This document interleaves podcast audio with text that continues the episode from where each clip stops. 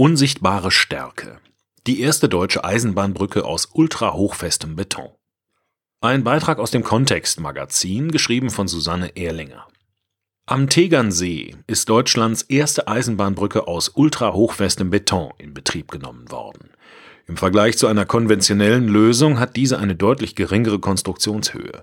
Beim Bau des innovativen Fertigteils kam das UHPC-Compound FX Plus von Heidelberg Zement zum Einsatz.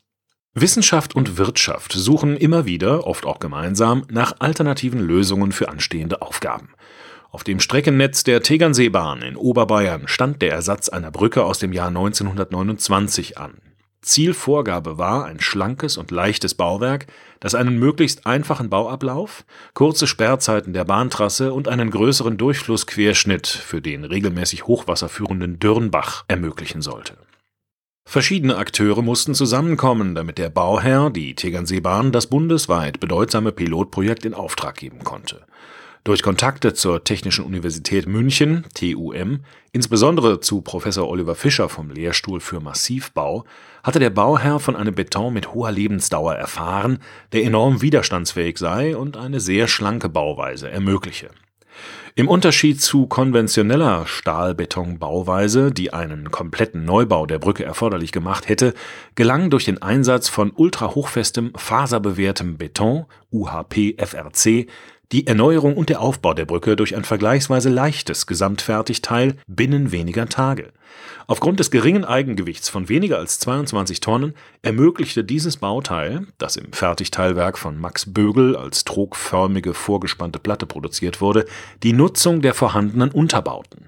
Die Widerlager der alten Brücke konnten aufgrund des geringen Eigengewichts des neuen Brückenfertigteils beibehalten werden Außerdem brachte die Konstruktionshöhe von nur 20 Zentimetern auch den geforderten erhöhten Lichtraum unter der Brücke und es konnte auf einen sonst üblichen Schutzbeton sowie eine Abdichtung unter dem Schotter verzichtet werden. Die Lösung für die kleine, aber komplexe und zukunftsweisende Bauaufgabe konzipierte der Lehrstuhl Massivbau der TUM zusammen mit dem Ingenieurbüro Büchting und Streit aus München in ihrer Hand lagen die Entwurfsplanung, die gutachterliche Stellungnahme zur Erwirkung der erforderlichen Zustimmung im Einzelfall sowie die bautechnische Prüfung.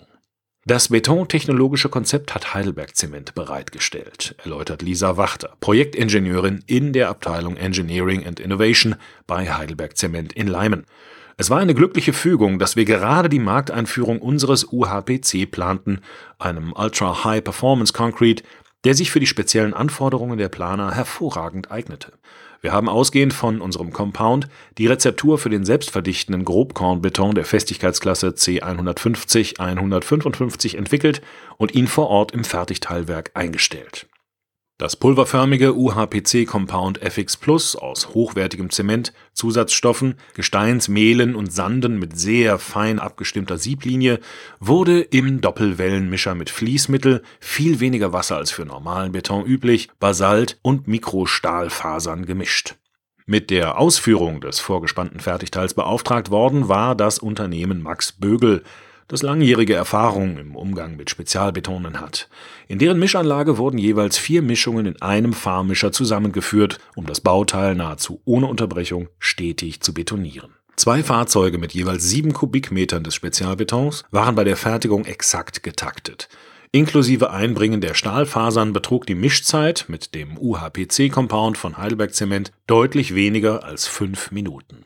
Innerhalb von 90 Minuten musste der Beton mit den selbstverdichtenden Eigenschaften dann im Werk verarbeitet werden. Vor Ort ist das knapp 22 Tonnen schwere Fertigteil schließlich mit einem Kran vom Bauunternehmen Porr auf die vorhandenen Auflager über den Dürnbach gesetzt worden. Dieser Beitrag wurde eingelesen von Frank Lindner, Sprecher bei Narando